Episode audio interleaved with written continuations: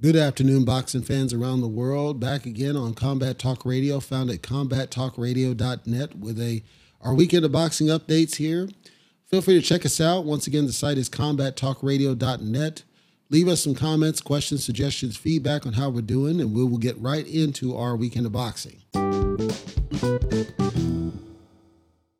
Boxing fans, a stacked weekend we have here ahead of us. Let me give a couple of uh, show updates here out of the way. Combat Talk Radio is going to be changing our site a little bit around, nothing major, but it's to unify the experience with Crypto Talk and Casual Talk so that everybody's talking the same language. Uh, this site's going to be a lot more evolved. All of our uh, episodes, both the YouTube side as well as the podcast side, are going to be in one place. You can reference all of our older content, especially as we start getting into some of these events where there's a lot of big names on the deck, which this weekend has a lot of names on the deck. So without further ado, let's go ahead and crank through what we've got. This is going to be a while, so bear with me. And unfortunately, these guys are getting criticized on places like N S B and everything, and I, I'm sorry for that. I try to avoid it, but I have to talk some of that covered as well. Top billing, of course, is the pound-for-pound king, and I don't care what anybody says. He is the pound-for-pound king. Canelo, Canelo, uh, Canelo, he's he, all the belts. All the belts at one sixty-eight. He's the unified champion. He's facing, facing baby Charlo, Jermell Charlo, who happens to be the unified champion at one fifty-four. Just a little bit of news about this one. So Jermell is going to be stripped. I'm pretty sure it's just the W B O. I don't know if he's going to be vacating the rest, but I know the W B O said they're they're going to let him walk out of there as the unified champion just for the marketing of it. But he's going to be stripped of the W B O title the moment he walks out, which I think is crap. But it is what it is. The It's being sold as a fight between two undisputed champions. You don't see this very much in history, and that's what Canelo's about. He's about making history. He's not about doing anything else other than making history. And he, it seems like for him, money isn't a problem, but it seems like that's not his motivation. His motivation is doing things that other fighters either haven't done or aren't doing, because he's done stuff that even Floyd Mayweather hasn't done, so he deserves his chops for this. This is at the T-Mobile Arena out in Vegas, and I'm thankful that I'm not out in Nevada, but T-Mobile Arena out in Vegas, twelve rounds of super middleweight action. It's a hell of a fight. And I talked about it briefly on last week's episode, but the big thing here is that Canelo Alvarez has slipped. He's visually slipped. He doesn't look like anywhere near the, the killer that he once did. Part of this, I think, is because of the weight, shifting weight up and down. Roy Jones had the same issue. Winky Wright had the same issue. It's just when you shift weight at a rapid pace, that seems to affect you negatively.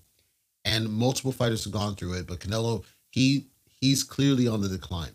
Now, I think Jermell Charlo is the better of the two Charlo brothers. I honestly, I'm a big fan of Jermell. He goes out there, he works hard. He gets criticism because of Tony Harrison, but the thing is he rematched it and got him out of there and then unified the division. He deserves credit for this, and he doesn't get credit from places like N S B, and that is what it is. But Jermell Charlo's the better brother. He's going to go out there. He's going to give it all, his all, because he's got a statement he wants to make, and I think you're going to see a really good fight here. I'm going to enjoy it for as long as it lasts. It's hard to call this one because Canelo's fighting at his natural fighting weight of one sixty-eight. It's not like a Bivol situation, but Jermell Charlo is skilled enough that he can give Canelo some problems. I don't see a knockout here, but it is possible that Canelo lands a bomb that gets Jermell out, out of there. I just think it's unlikely, but it is possible. Remember, Charlo's coming off an injury. He's coming off a layoff, so Charlo's the one that's at the disadvantage with respect to his recent history. But Canelo's coming off the disadvantage of the fact that he couldn't deal with Bivol. So after dealing with not being able to deal with Bivol, he fights John Ryder. Didn't look that good against John Ryder, but Canelo had the get back where Jermell did not. So to me, it's hard to call this one. This is on Showtime pay-per-view in the United States, DAZN out in the U K. It's hard to pick this one. My gut leans towards Charlo just because I think Charlo is the fresher, though coming off the layoff, I think he's the fresher fighter. I think he's the faster fighter. I don't think he's the stronger at all. I think he's the faster fighter. He's the fresher fighter. And I think he's got something to prove. And as long as he's been able to recover from his injury and he's been training like he's supposed to, you could see Charlo get his hand raised on this on this event. And I'm pretty sure all the belts are on the line for one sixty-eight because that would be huge. Charlo jumps immediately. He'll have surpassed Canelo, or Crawford rather, because he'll have jumped immediately from, you know, completely undisputed at one fifty-four to completely undisputed at one sixty-eight. I don't know of anybody that's ever done that that I can think of in history. So that's huge for him. On the undercard of this event, twelve rounds of welterweight action. This fight's getting a lot of criticism. I briefly talked about it, but The return of Yordenis Ugás fighting Mario Barrios. And, of course, Mario Barrios, the big criticism of the fight is that Barrios got knocked out by Tank Davis at the one thirty-five. People are like, how the hell is he up here at one forty? And he's competitive with these guys. He was competitive with Keith once upon a time Thurman. I expect him to be competitive against Ugás. If you looked at him in the face-off, Barrios looked the same size as, as Ugás. Ugás isn't a short guy. He's a tall guy, very tall guy. And it turns out that Barrios is indeed taller than Yordenis Ugás. So that means it takes away Ugás's natural height advantage that he used to dominate Manny Pacquiao. Barrios actually has the reach advantage, which shocked me. I was like, I didn't, I didn't expect that, but he has the reach advantage. Barrios is the younger guy. Yordenis Ugás is coming off the eye injury that Spence laid on him. So this one's a big, this is a big one. And I don't think it's getting enough chops, but I, I would not be surprised to see Barrios get the W here. Ugás is, he is battle damaged, especially what happened with Spence. He is battle damaged. And so I, I'm leaning towards Barrios here. I know that Keith got him out, you know, with a decision, but I'm leaning towards Barrios. I think Barrios is coming off, a, he's riding off a high. He won his most recent fight, you know, by stoppage. I, I'm, I'm leaning Barrios on this one, man. I, my gut tells me Barrios can, can pull this out. Most online agree with me. They think that Barrios could pull this out against Yordenis Ugás. It would be a huge statement to beat him, and Ugás might actually retire if that happens. So I think, let me let me analyze this one, because I'm so intrigued by the style matchup. So Yordenis Ugás, the key with him is that he takes punches to give punches. He he's not afraid to take some shots, and he'll still throw back at you. But what we saw against Spence, once Spence started going digging to the body, Yordenis just, he just covered up. He just stopped throwing, which I think was his downfall. I think he needed to still be aggressive, but that also is dangerous because the eye was getting tagged too. Well, if Barrios tags the eye, he attacks the eye, Barrios can cause enough damage to the eye where it might be a complete stoppage again on Ugás, and that would be a huge statement. Because you got to consider again, remember what I just said at the top of this. Barrios was knocked out by Tank Davis at one thirty-five, and yet Thurman couldn't deal with him. I don't think Ugás deals with him because Ugás is not a knockout artist. He doesn't have significant power. And Barrios, he comes forward. He comes after you. So this is an intriguing fight, stylistically speaking, but it also, it's like Barrios has a chance to really surprise some people.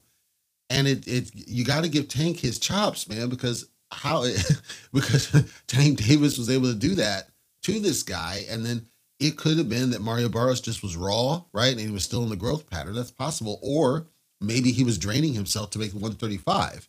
You know, questions, right? Very intriguing fight. I love the fight. I like it a lot. Cody Crowley's calling out the winner, so I'm, I'm intrigued to see what happens there. Undercard of the same event, twelve rounds of super welterweight action. Jesus Ramos fights Erickson Lubin, who's making his return. Lubin, of course, is coming off a dominant knockout that nobody expected him to get. Jesus Ramos, he's undefeated. He's on a streak. He's been dominant in every fight that I've seen him in. They're both southpaws. Lubin has the reach advantage. Lubin has the height advantage. However, Ramos is a very crafty fighter. I really enjoy watching Ramos fight. I think, I think, in my personal opinion, Lubin's going to get potentially stopped, and people are shocked. Lubin's got the experience edge. That's not dismissing that, and I'm not ignoring that. I'm saying that from a style perspective, from a skill perspective, from an energy perspective, I got Jesus Ramos possibly getting a stoppage on this one. I, I could be wrong, but that's what my gut's telling me, that he could stop this guy. Now, if Lubin is crafty enough and he could stay away from the bombs that Jesus Ramos tends to throw, then it might go to a decision. I just don't see a Lubin win.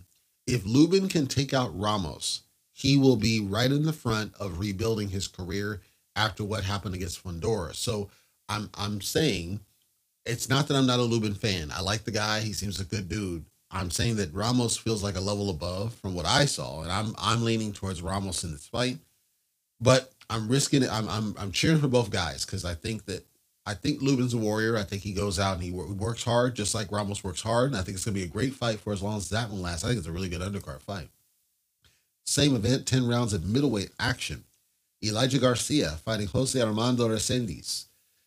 I had covered Resendiz on a previous fight. I like him a lot. Um, Garcia, I've seen him a couple times fight. Southpaw, I like him as well.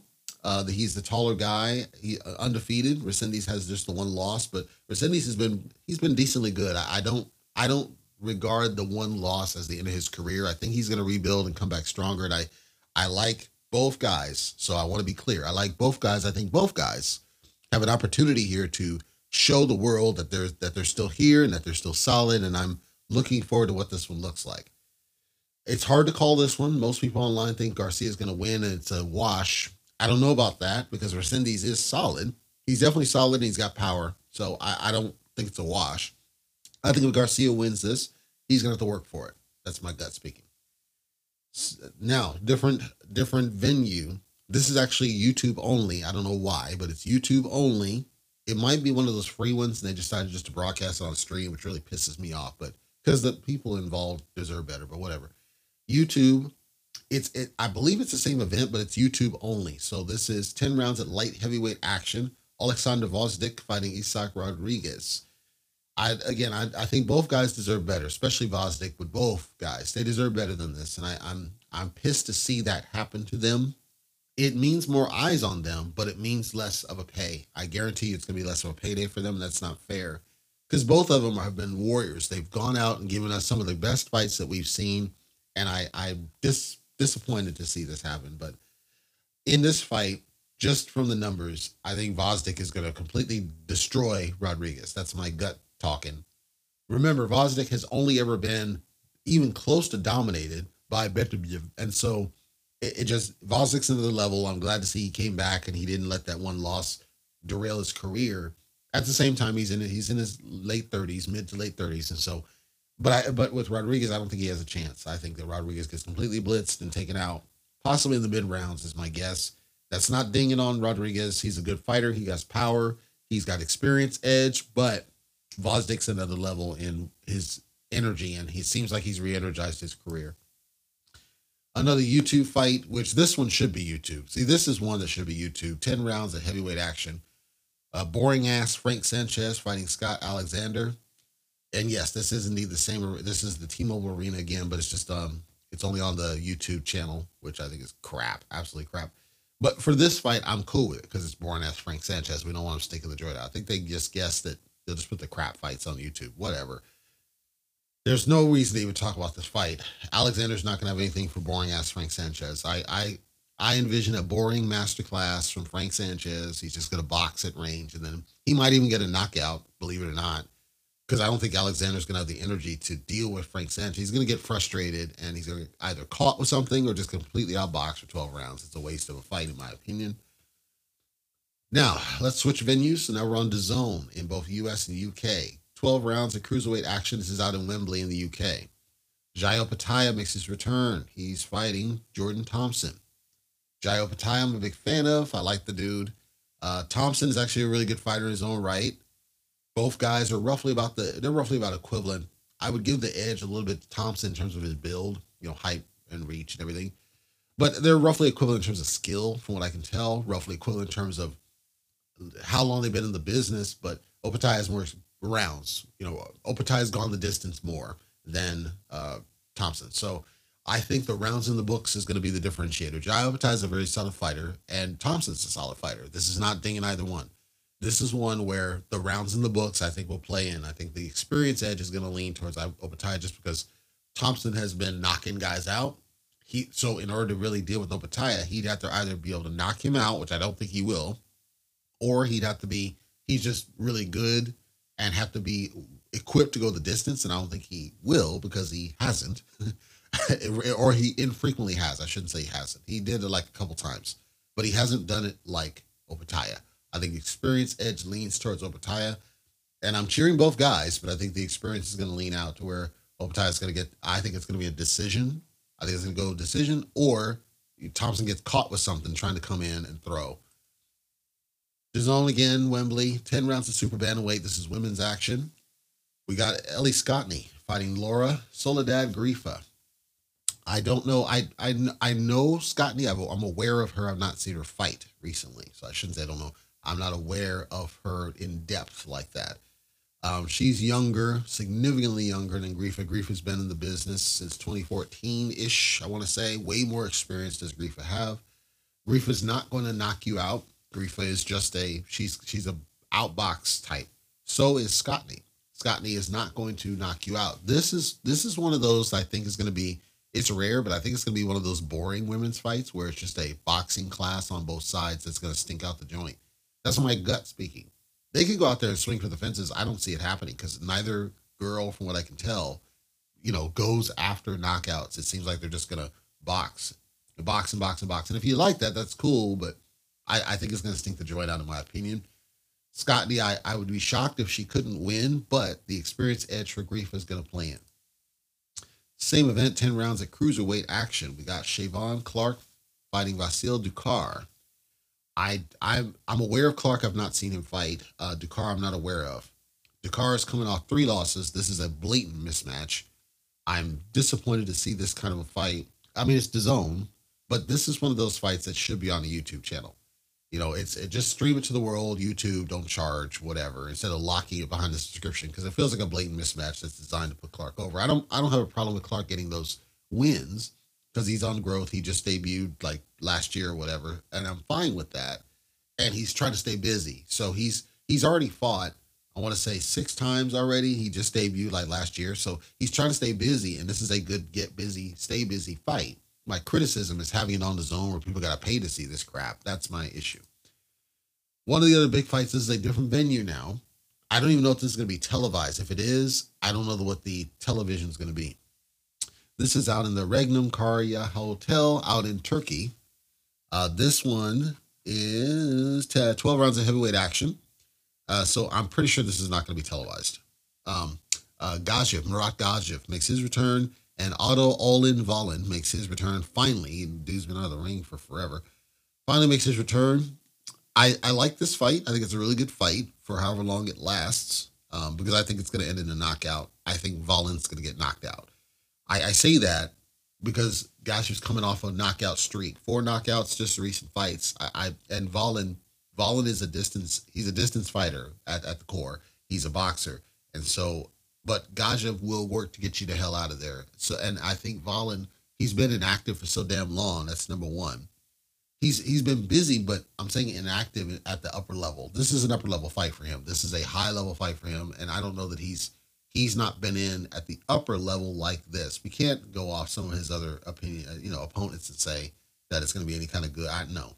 I, I think that there's a good chance Gajif gets a knockout on all in Wallin.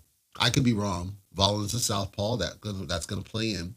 Uh, Wallin has the reach advantage. That'll play in. Wallin, uh, Wallin has the height advantage. That's going to play in. And Wallin is riding off the streak of wins uh, of lesser fighters that may may or not may or may not play in. But they're roughly equivalent in terms of skill. I just think Gajif is he's crafty enough to possibly get you out of there, and that's my I'm going to lean that way and stick with that. Most online think it's fifty fifty. They think that it could go either way. I don't see that. Um, And that's not dismissing Wallin. I just think that Wallin's riding off of a high of lesser opposition. Same event here. We got ten rounds of super welterweight action. Oh, Fatih Keles fighting Kusain Bansagirov. I don't know either guy. I've never heard of either guy. I don't want to do him any dis disservice. I'll just cover the numbers only. It feels like they're roughly equivalent in skill. Feels like they're roughly equivalent on the books. Feels like it's a good matchup. It's a match very well. I think both guys are coming off losses. I believe that's the case. Uh, Keles is off of, he's out of, I think he's out of Russia. But I think they're both coming off losses. I know that Bansagirov is coming off a loss. I think they're both coming off losses. But it's a good matched fight. The, the numbers are roughly equivalent. The, you know, the number of rounds in the books is roughly the same. Um, Bansagirov is a knockout artist. That may have what's got him decision, because if that's all he focuses on, that means that Keles has a chance to exploit that. But again, I don't want to call it outside of what I just said because I don't know enough and I don't want to do him a disservice on that one. Now, different events, Sky Sports Arena in the U K. I don't think it's going to be broadcast in the U S. If it is, it's probably going to be on the YouTube deal, my guess. York Hall, uh, Bethnal Green in the U K. ten rounds of lightweight women's action.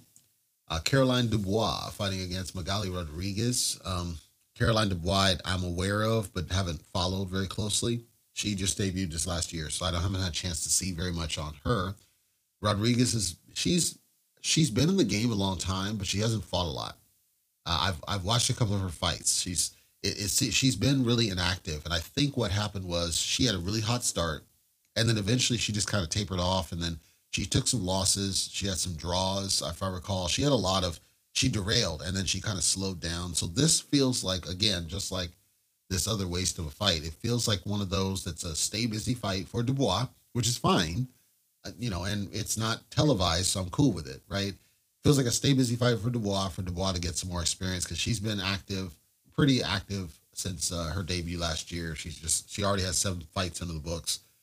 So I don't think she's going to have an easy time with Rodriguez. I think that Rodriguez is going to give her a little bit of work, but I think she's going to get a knockout against uh, Rodriguez from what I saw. The last fight I saw, this again is in the York Hall, Bethnal Green, ten rounds of cruiserweight action.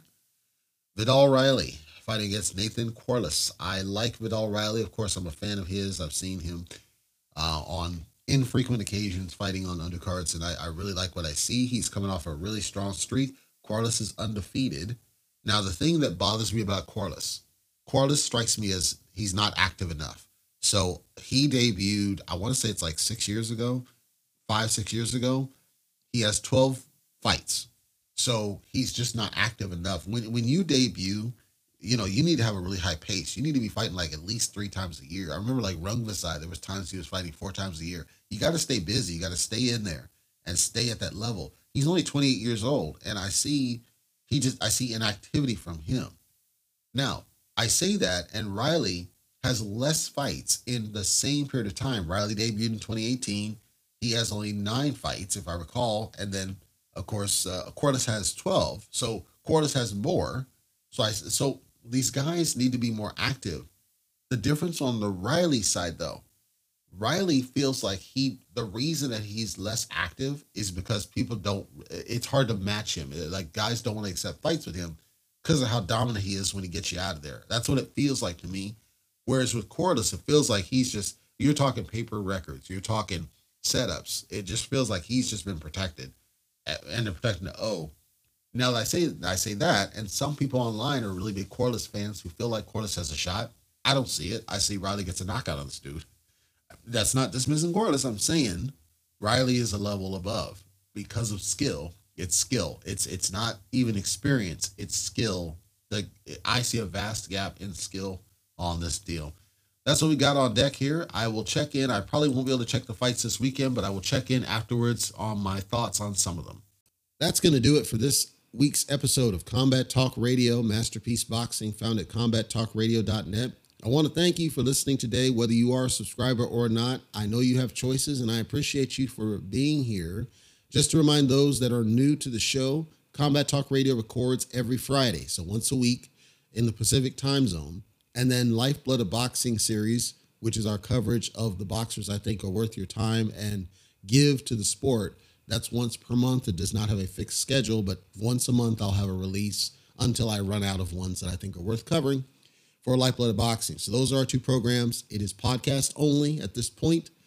We want to hear from you. So combat talk radio dot net at the bottom, hit comments, feedback, let us know how we're doing. If there's anything that you'd like to see us adjust or improve, we want to hear from you, and we are open to that feedback.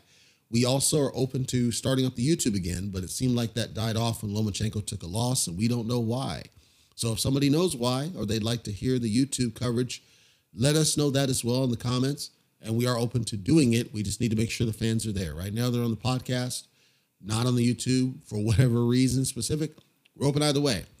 Anyhow, that'll do it. And I will see you guys next week.